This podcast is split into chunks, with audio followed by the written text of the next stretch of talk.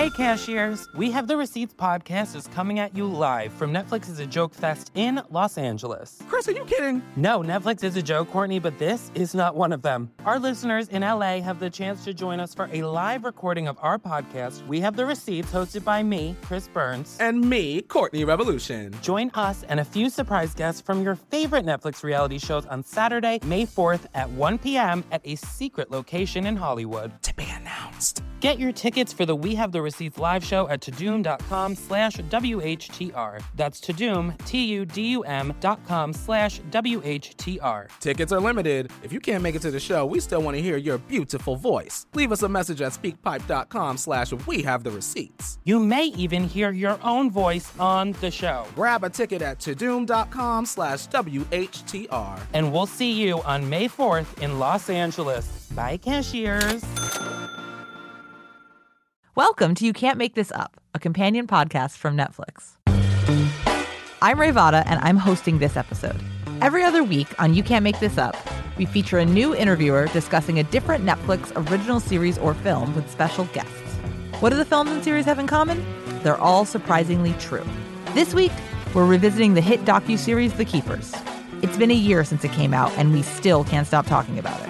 The Keepers is a 7-part docuseries that investigates the unsolved murder of Sister Kathy Cesnik, a nun and Catholic high school teacher in Baltimore.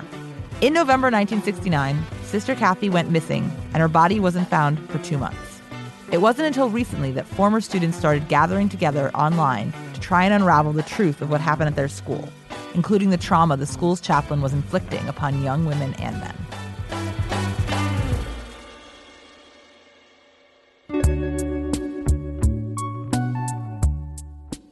Jean Wehner, one of the survivors of this story, joins director Ryan White and Kelly McEvers of NPR's Embedded. We highly recommend you watch The Keepers before listening to this episode. Consider this your spoiler alert.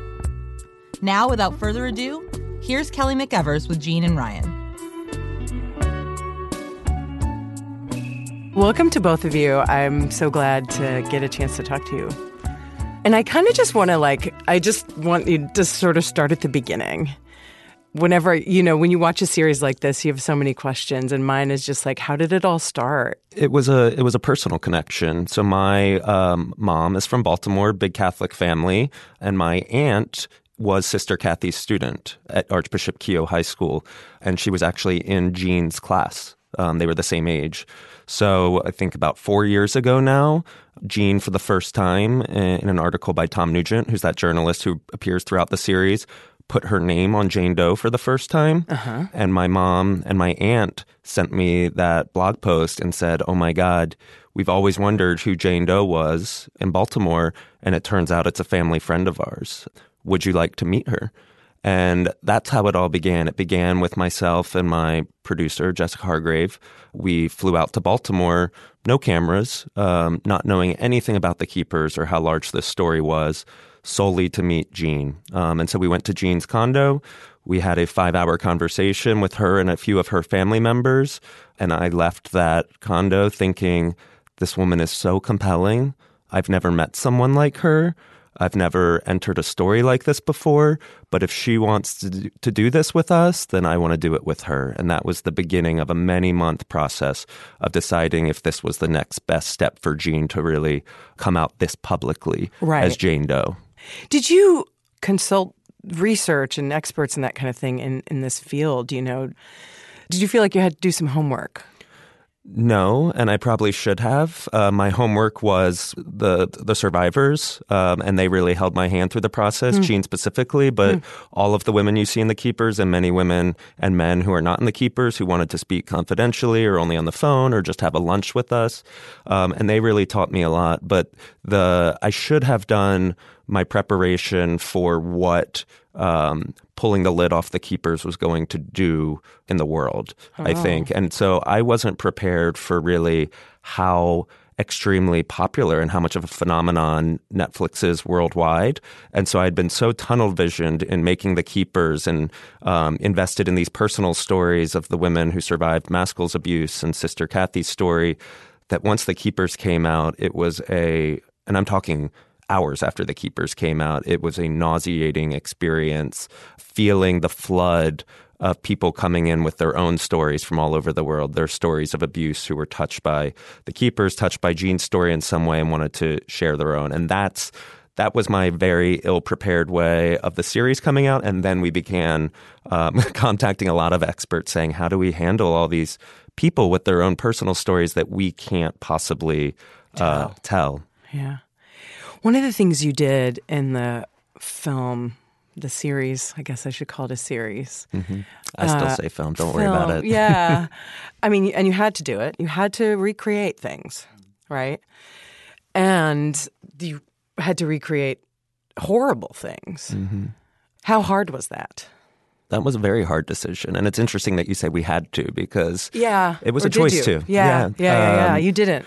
We didn't have to. So it was a creative decision, and that sounds pretty blunt, calling it creative. But when you're working in documentary as a medium, you need to illustrate the story in some way. Yeah, it's interesting that, you know, you've got so many choices to make. And it seems like you erred on the side of sort of minimalism, right? Just a few details to show to us, and then kind of let us fill in the rest in a way.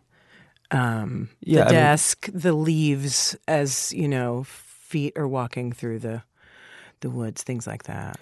And that's across the board with The Keepers, not just in those sequences, I think. I know in the edit room we were often saying less is more, because these stories are horrific. Yeah. And the emotion that surrounds it is exponentially horrific. Right. So if you watch the series, you know, I don't think Jean will mind me saying that there were a lot of tears while we were making this series over the course of many years. Mm-hmm. There's only one scene where you actually see her cry in The Keepers. And we could have included a lot for emotional impact. Right. But we always thought less is more. There was one moment where Jean broke down after a specific memory of reading something to the Archdiocese in the 1990s about what had happened to her.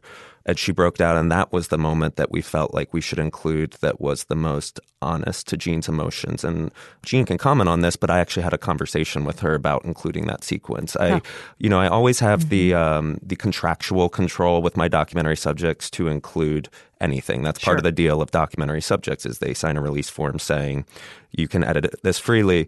But almost in all my documentaries, there's one moment with my main subjects where I want to make sure that they are okay with this certain scene, and I feel like I have to make my argument for it and make sure that they're prepared for it. And that was that scene with Jean.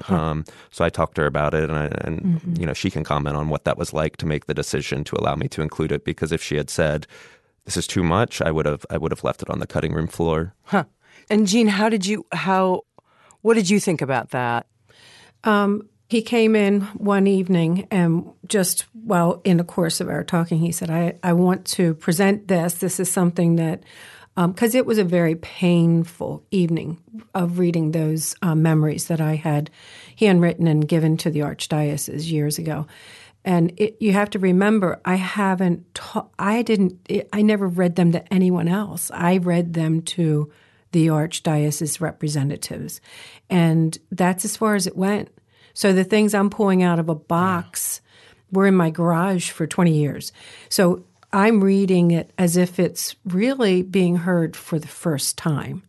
So when he came in and said that one scene, now there had been a lot of other very tearful and painful scenes, but my first response to him is, why? You know, is it to sensationalize this? Do you need to do that in order to draw people in? And he explained to me why, that he felt that it was the one scene that would really, truly express the depths of emotion, because I am a person who comes off pretty much in control. And I talk in a very clear and articulate way. And to see that moment of emotion put all the walls down. It's when everything is just... Now, there were other times, and if he had said more, he needed more, that would have been a different story. But he made sense to me. Some of you guys were partners in this endeavor. I mean, just all along. Partners is the best word. I think most documentaries are like that, but this one more so.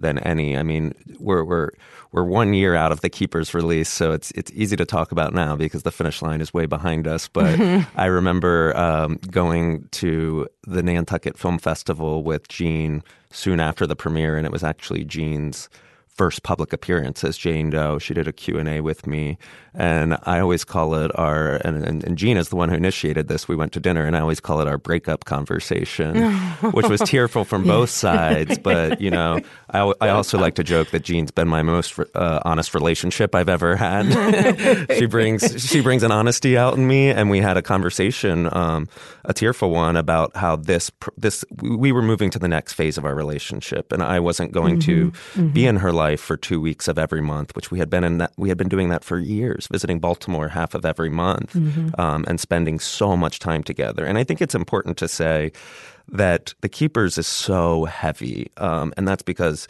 the experience that we're relaying in The Keepers is heavy.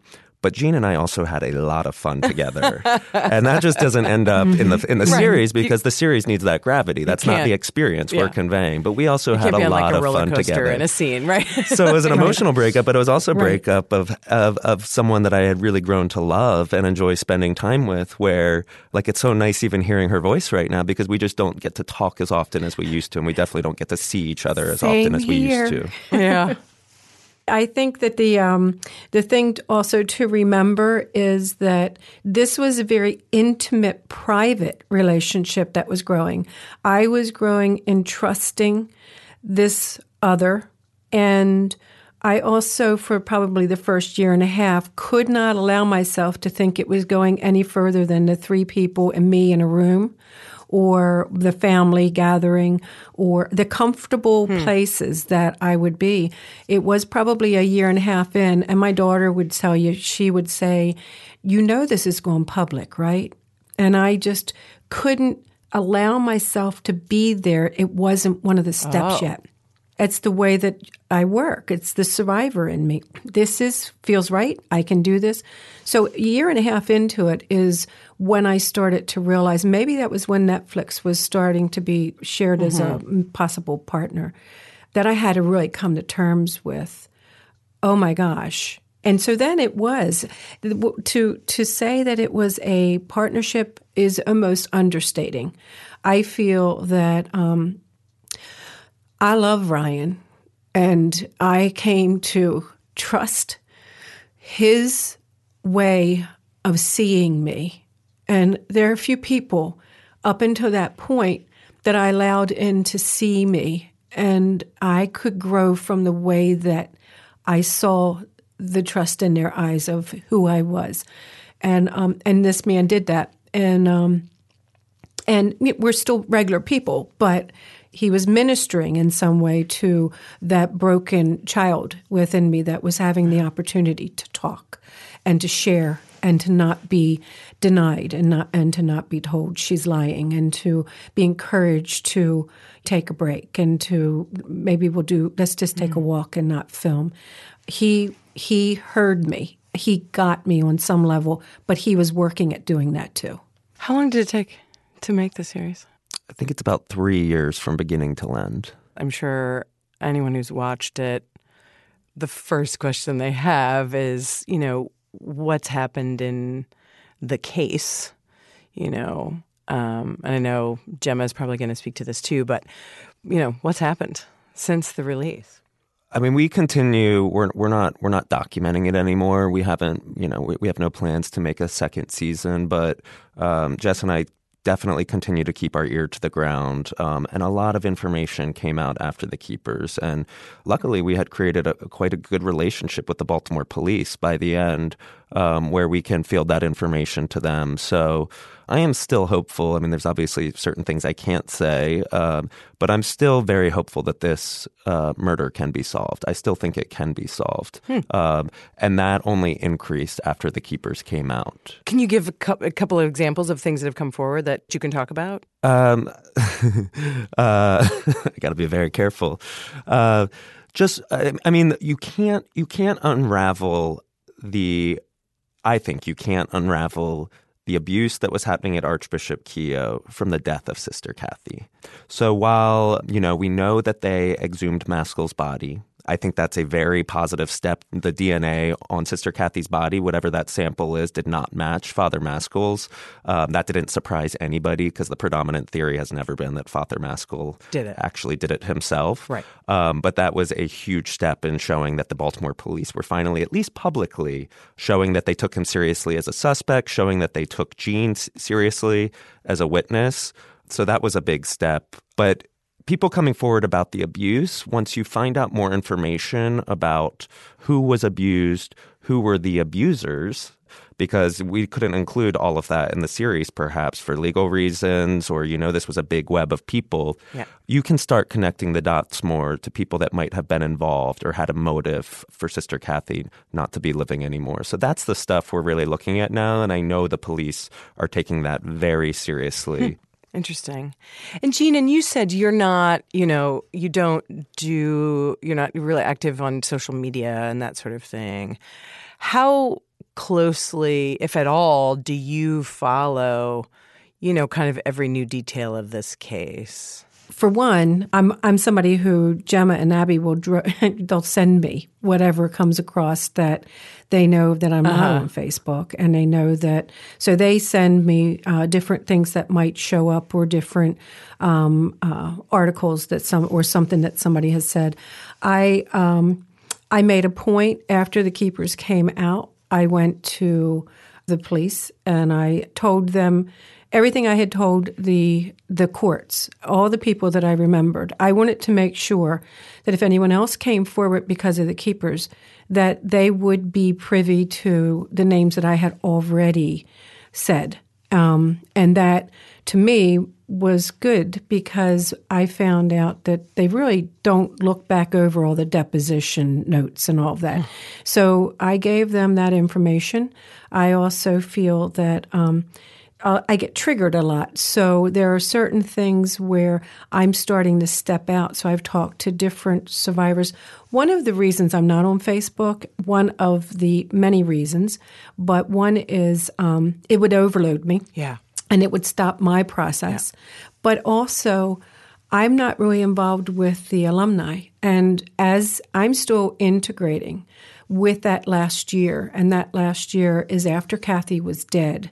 And I know not just me, I'm sure other girls in that school now have been threatened. Their life has been threatened because of that. And we did whatever we were told.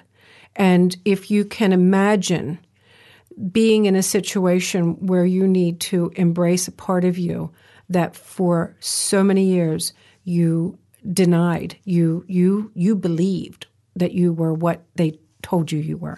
So what happens now is I slowly am stepping out. I am giving different talks, and then I get responses back from people that I hear then a little bit more what is going on. And then I move out a little bit more, and then I get something back, and then I move out. So I'm kind of in that step-by-step still. Uh-huh.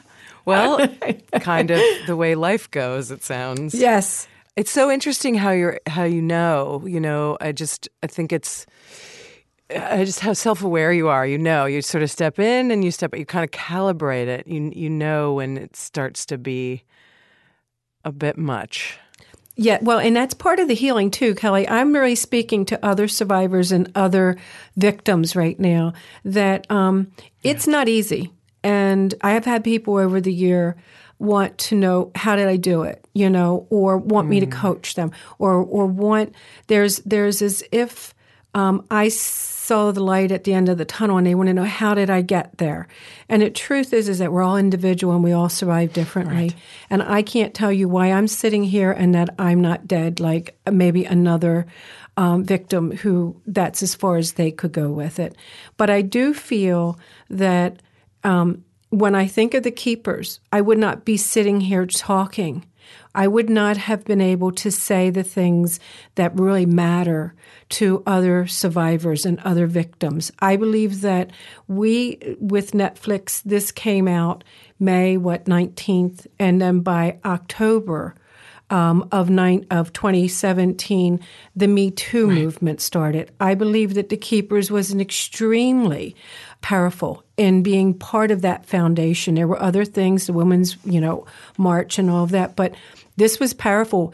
I agree with Ryan. It went worldwide. I think that we were all stunned. We were shocked of the responses from all over the world, and I believe that we were instrumental in this period of disclosure and transparency and holding people accountable. And I think that it's an ongoing, and we'll just keep right on doing it however we can. You talked about this just overwhelming onslaught of people who came forward after The Keepers came out. How did it all come to you? Just emails and what was it like? Every avenue possible. I mean, every form of social media, every form of communication. We had made a very concerted effort that most of our main characters went black on social media or being able to find their addresses. People could still find, would get through the cracks and find Jean's phone number and be leaving voicemails. So we were getting an onslaught of it was all positive.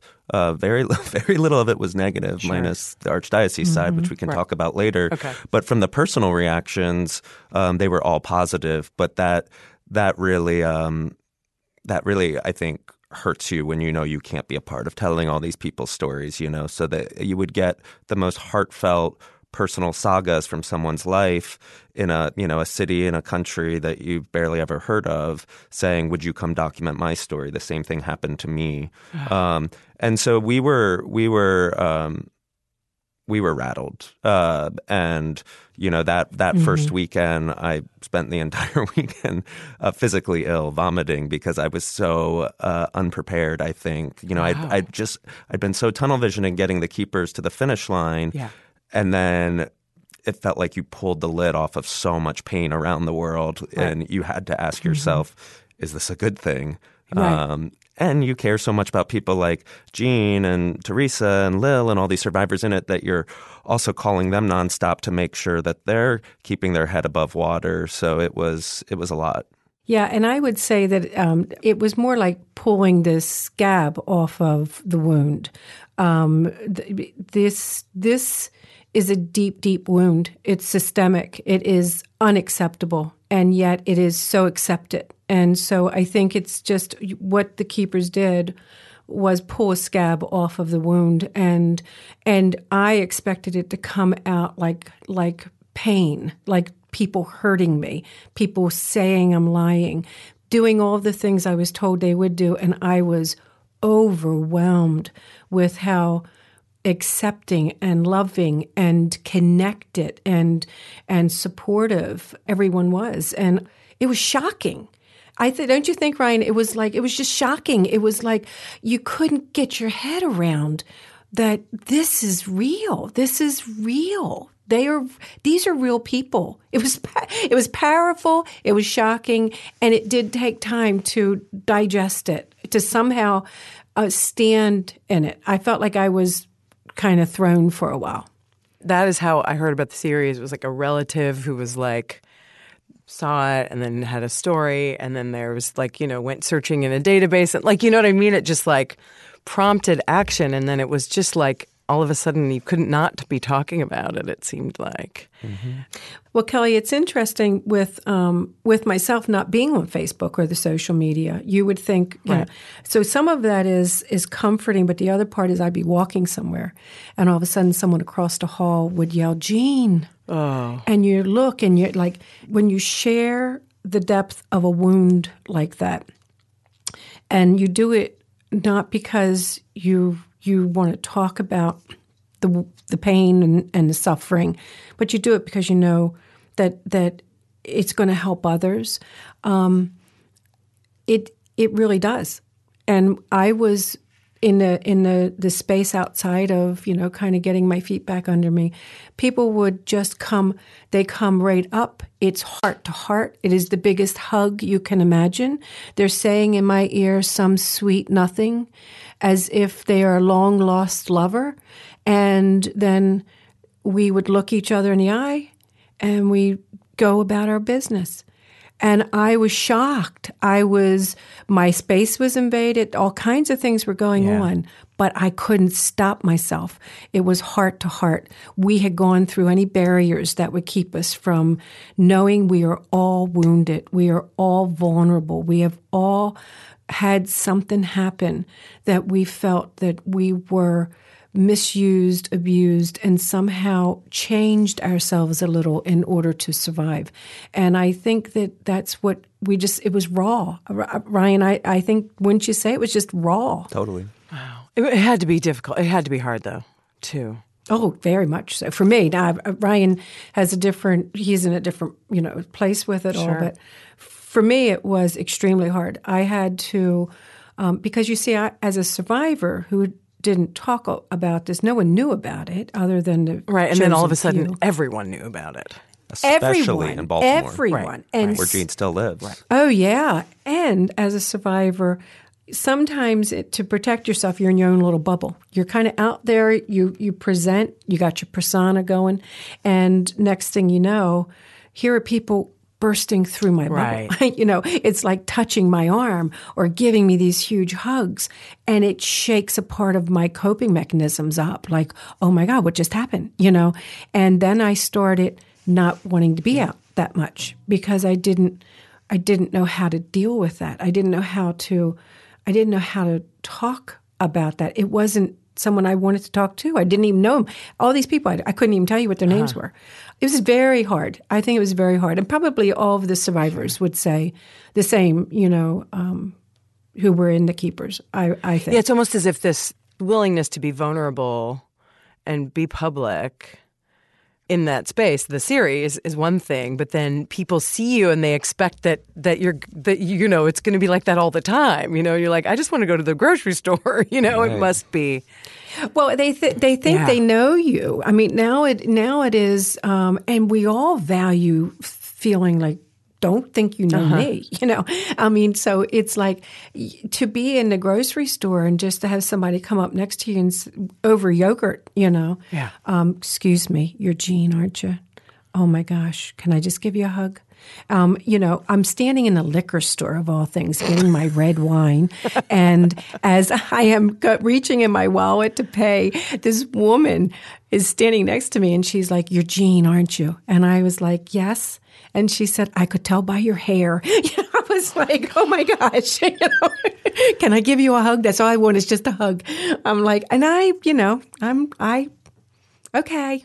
Oh boy, that's a whole lot. But you know what? It's been all worth it. Kelly, I need to say that this is just a sign that people are hungry. They're so hungry. They're not hungry for the stories. They don't want all those details. We got that bombarding us.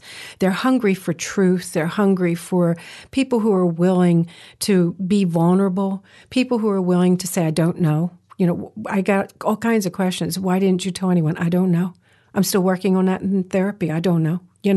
I mean, it's like, and to have that impact on me, like, I don't know. I asked myself the same question. That must mean I should have an answer. Well, people were starting to understand that this is extremely murky. And as Ryan has said, you can't separate the abuse and the murder because they are all intertwined. So you've got a whole lot more murk. It's a whole lot more weediness. And we're still working on it. I think a lot of us are doing pretty good, but it's a lot of work, and it's worth it. There's something heartening about the fact that people respond so well to something that isn't clear-cut, doesn't tie up in a bow, that is murky, that people are open to that and responsive to that. We used to joke that our tagline for The Keepers was going to be, "The Keepers, there will be no answers." Right, exactly. Just in case. Yeah. I'm wondering if people would respond to that because, we were in the wake of The Jinx and Making a Murder, The Jinx which was on HBO, and then Making a Murder, which was on Netflix.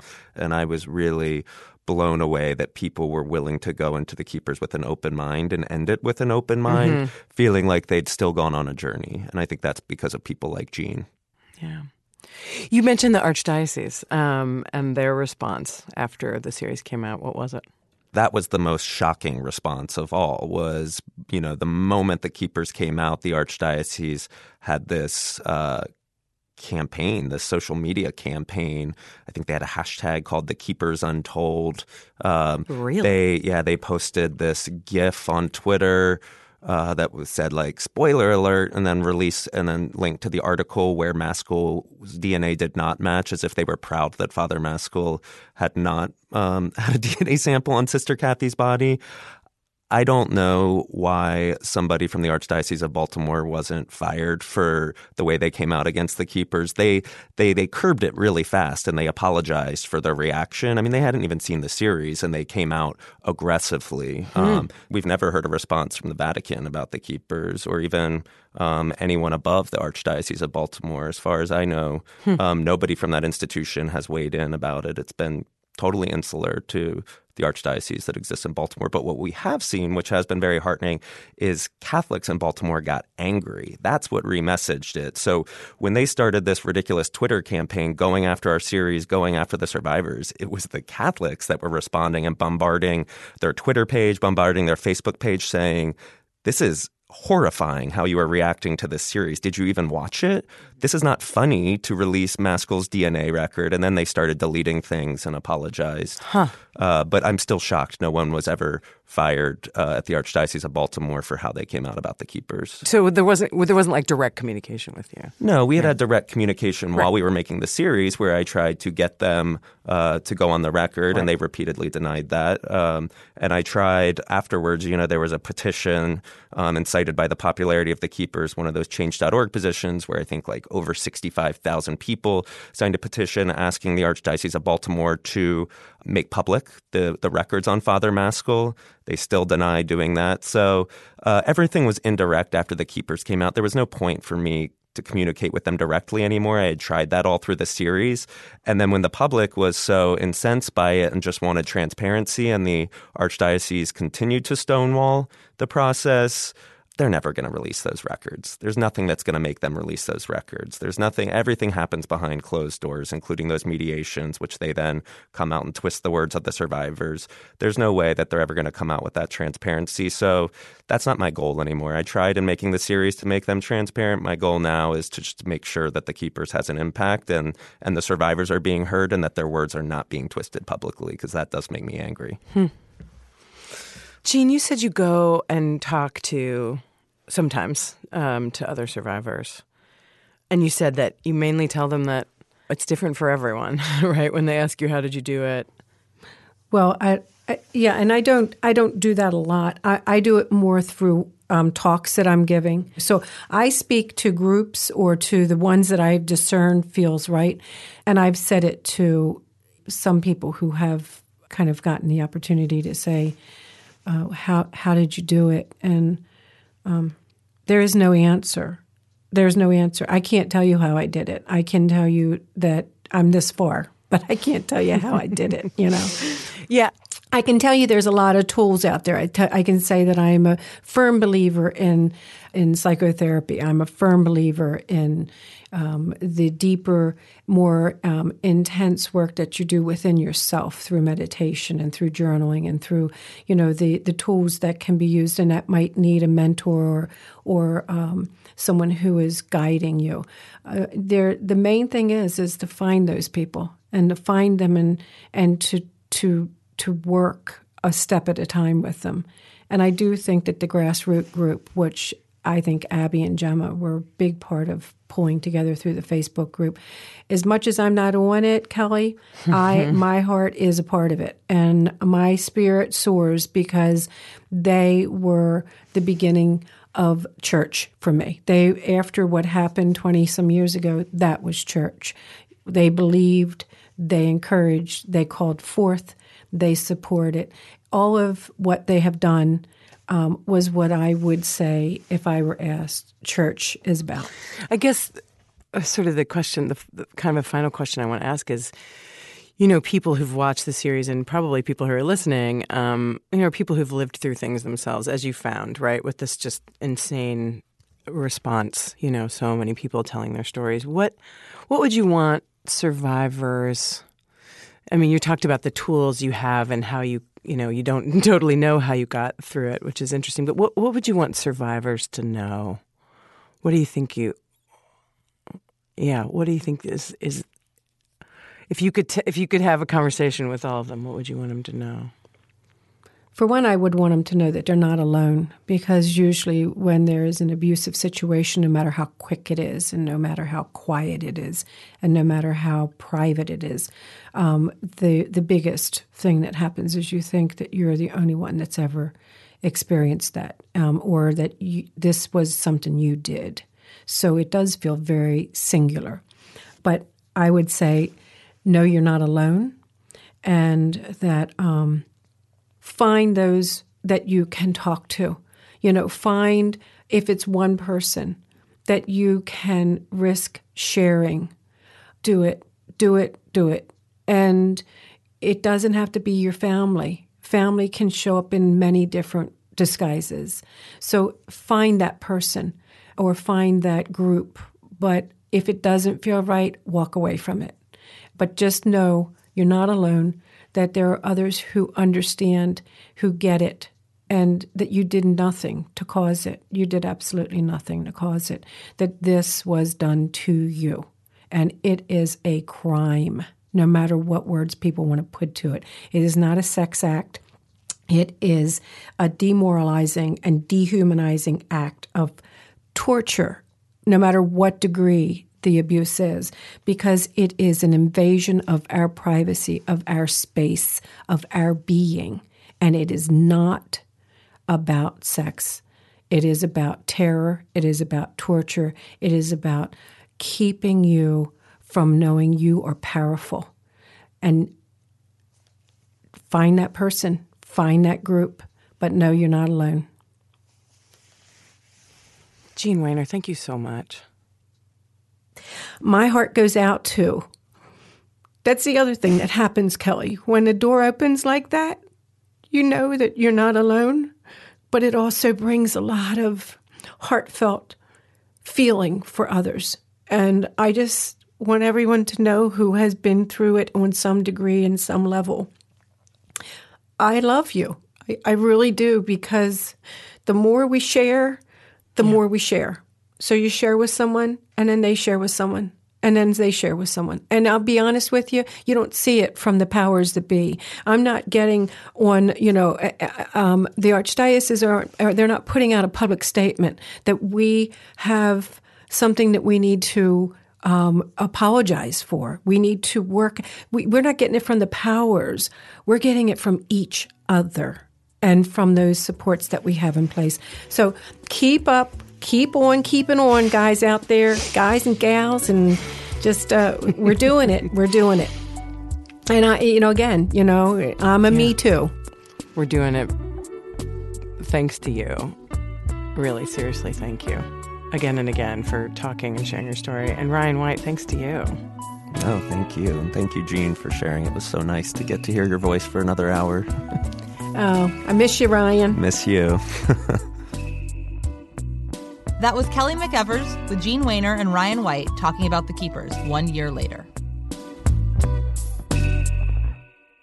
One of the most inspiring parts of The Keepers was watching former students come together to investigate a case that had gone cold. At the center of that investigation were Gemma Hoskins and Abby Schaub. Gemma joins us now to discuss how life has changed since Netflix aired The Keepers. Leading up to it, I was very confident that it would be impactful, but not the way it's had an impact at this point. My name is Gemma Hoskins, and I'm a retired teacher from the Baltimore area. And Sister Kathy Cesnik was my teacher when I was at Keough in the 60s and 70s. None of us involved or being in the documentary saw it before the public saw it. I was not apprehensive. Excited, nervous, not knowing what to expect, because the filmmakers had 800 hours of film, and they had to whittle that down to 7 one-hour episodes. So we had no idea what we were going to see. The Keepers released on the West Coast at midnight, which means that at 3 o'clock in the morning on the East Coast, it was available. So I had three friends that I had taught with. None of them went to high school with me.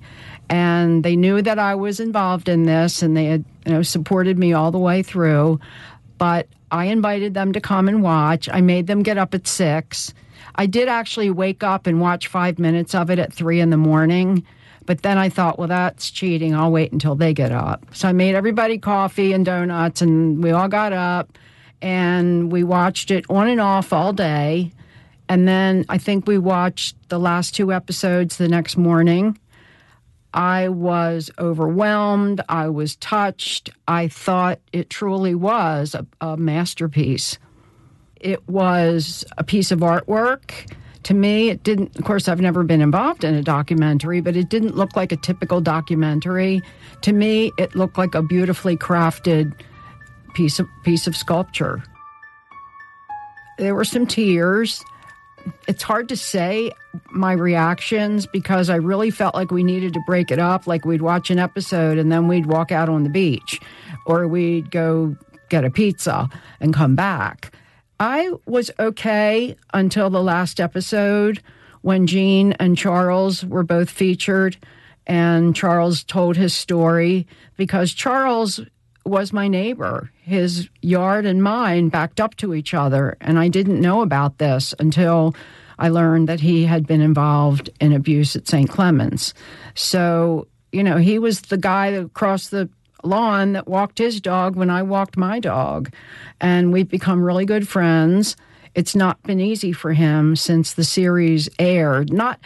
It's been a roller coaster for a lot of us. This is not all, yay, it's wonderful, it worked, we're all, you know, optimistic. It's been really difficult for me, and I think for most of the people involved in it at different times during the last year.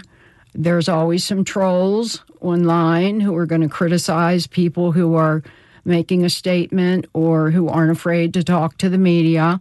I've only had a few threats, but not many.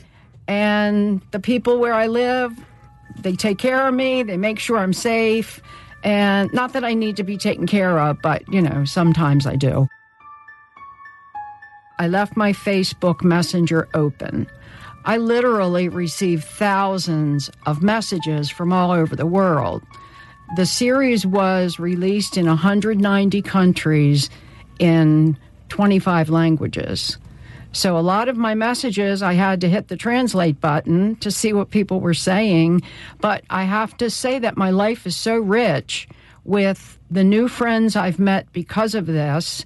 And if you think about something good coming from a horrible situation, for me, it would be the people that I've met that care and that care about me, because they've become really dear friends in the community where I live now. The other thing is that people, I think they feel comfortable with me, and I am not a therapist. I'm a retired teacher, but I always tell them the same thing. Tell the police, talk to a therapist, get an attorney.